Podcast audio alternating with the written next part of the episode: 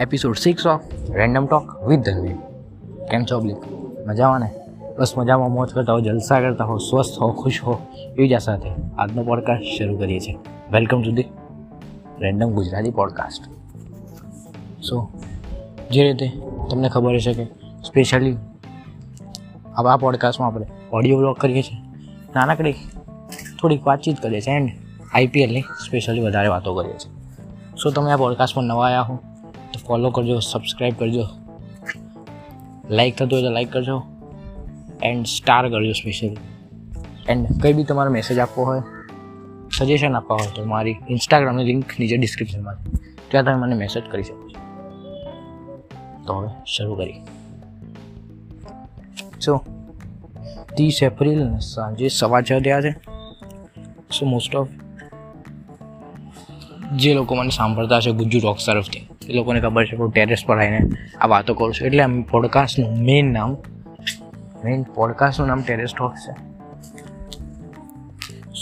એટલે એની જ વાતો થઈ ગઈ. હવે મેઇન વાત હતી કે આઈપીએલ જેની આપણે હંમેશા વાતો કરીએ છીએ.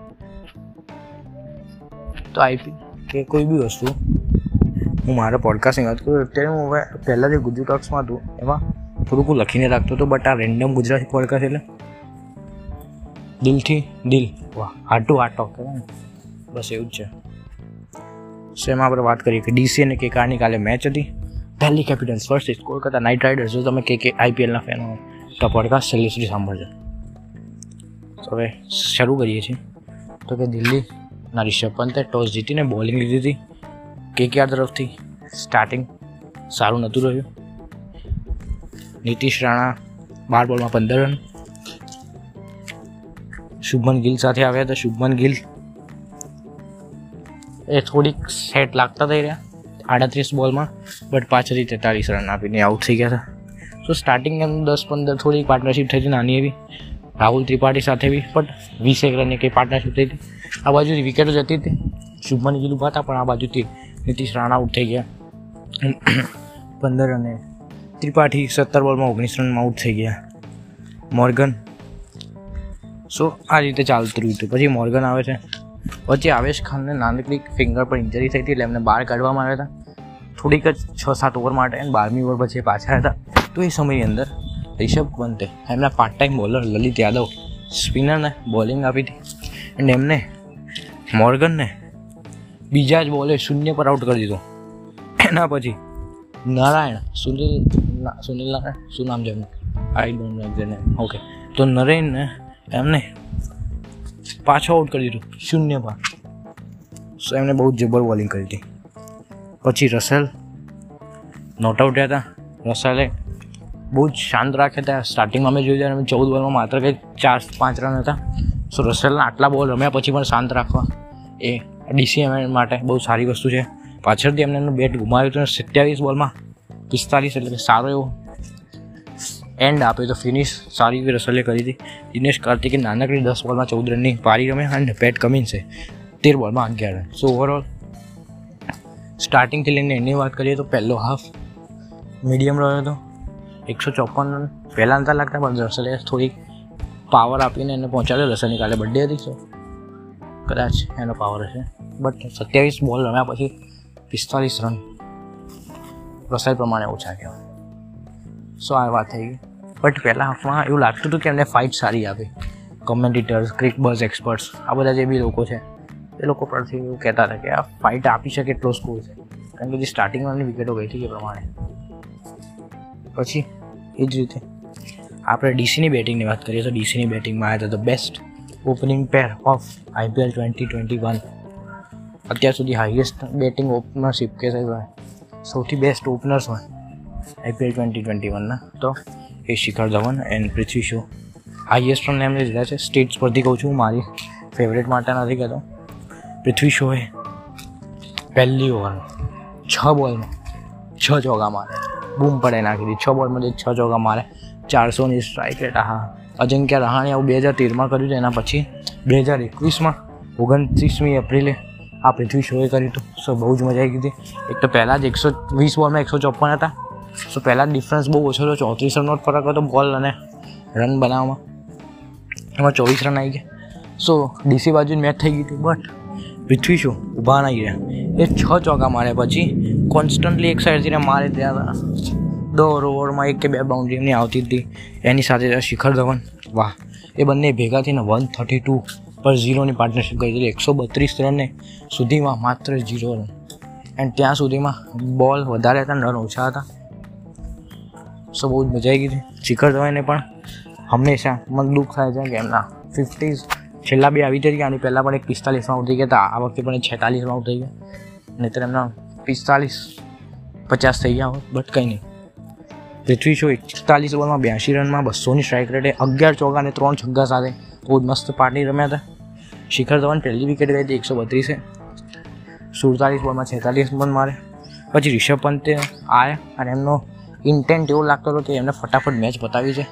એન્ડ સારી વસ્તુ છે કે એનાથી તમારી એનઆરઆરમાં પણ હેલ્પફુલ રહે. સો આઠ બોલમાં સોળ રન રિષભ પંતે સારા કર્યા.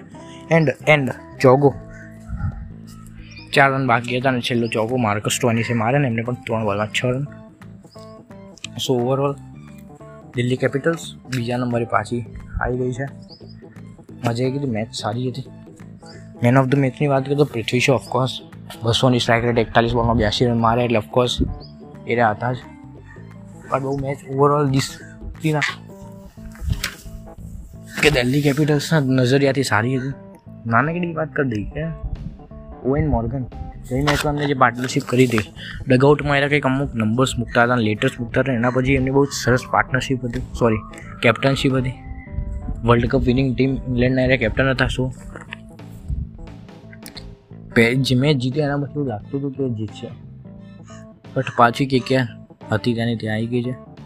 ગબ્બર એટલે કે શિખર ધવન પાસે ઓરેન્જ કે પાછી આવી ગઈ છે. સો દિલ્હી કેપિટલ્સના ફેન માટે સારા સમાચાર. ઓવરઓલ મેચ મીડિયમ હતી. પહેલાંથી લાગતું હતું કે કે આ નહીં, પણ દિલ્હી બાજુ મેચ છે. રસેલે જે છેલ્લા પિસ્તાલીસ માર્યા, એ આ લોકો માટે બહુ હેલ્પફુલ રહ્યા હતા. બટ એક પ્લેયરથી કશું નથી થવાનું, એ બધાને ખબર છે. સો આટલી વાત હતી.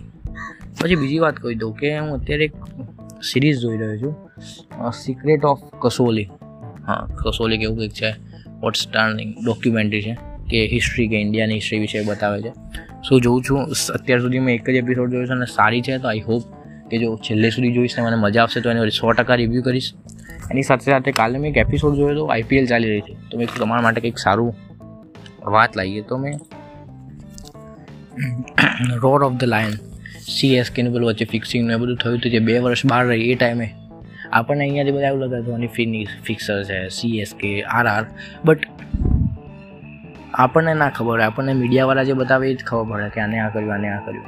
સો એ ડોક્યુમેન્ટરી તમને પડદા પાછળની કે બિહાઇન્ડ ધ સીન્સ હંમેશા કોઈ બી સિક્કાની એક બાજુ જોયા કરતાં બંને બાજુ જુઓ તો તમને રિયલ પરફેક્ટ કનેક્શન મળે કે ખબર પડે કે શું ચાલી રહ્યું છે સો મેં એટલે સ્ટાર્ટ કરી પહેલો એપિસોડ જોયો સારો હતો મજા આવી હવે આઈ હોપ કે એ બધી કમ્પ્લીટ કરું અને સિક્રેટ્સ ઓફ કસોલી જોઉં एक मस्त जोक्स आया जो बिहार कि मम्मी खाने में नमक डालना भूल गई मम्मी खाने में नमक डालना भूल गई और मैं डर गई कि मुझे टेस्ट नहीं आ रहा સો કોવિડ રિલેટેડ જોક્સ હતો કે એક છોકરાને એવું થયું એક છોકરાની મમ્મી મીઠું નાખવાનું ભૂલી ગયા અને છોકરાને એવું થયું કે એને કોરોના છે ટેસ્ટ નહોતો આવતો સો કોરોના મેં એક આખો એપિસોડ બનાવ્યો છે ગુજ્જુ ટોક્સમાં અત્યારે રિલીઝ થઈ ગયો છે છેલ્લા ત્રણ દિવસથી કહું છું બહુ સારો હેલ્પફુલ એપિસોડ છે થોડોક લાંબો છે પણ સાંભળી લેજો મદદ કરતા રહેજો કઈ બી રીતે સોશિયલ મીડિયા પર તમારા ફ્રેન્ડને કોઈ હેલ્પ હોય તો સ્ટોરીઝ મૂકજો ટ્વિટર પર રિટ્વીટ કરો. લોકોને કોલ કરો વેરીફાઈડ લીડ્સ મોલો મેળવો. આઈ હોપ કે તમે કંઈક ને કંઈક હેલ્પ કરતા રહો. તમને ખબર છે, તમારી આજુબાજુ એટલું ખરાબ ચાલી રહ્યું છે ને એવું વિચારશો કે ગવર્મેન્ટ કરશે. સો તમારામાં ગવર્મેન્ટમાં કંઈ ફરક નથી ગવર્મેન્ટને એવું છે કે પ્રજાને જે કરવું હોય કરે. તમને એવું છે કે ગવર્મેન્ટને જેવું કરવું હોય થોડુંક હેવી થયું ને? તો ત્યાં સુધી મજામાં રહેજો, મોજ કરજો, જલસા કરજો તમામ તમારા માતા પિતાનું ખાસ ધ્યાન રાખજો. મળશું પછી આવા એક સારા વેલ્યુ એડિંગ આઈપીએલ વાળા પોડકાસ્ટમાં આવજો. બાય બાય એન્ડ હા રિવ્યૂ આવશે. ઇન્સ્ટાગ્રામ પર ડીએમ કરવાનું ભૂલતા નહીં. વાતો કરવામાં મજા આવશે. ના ના ના ના.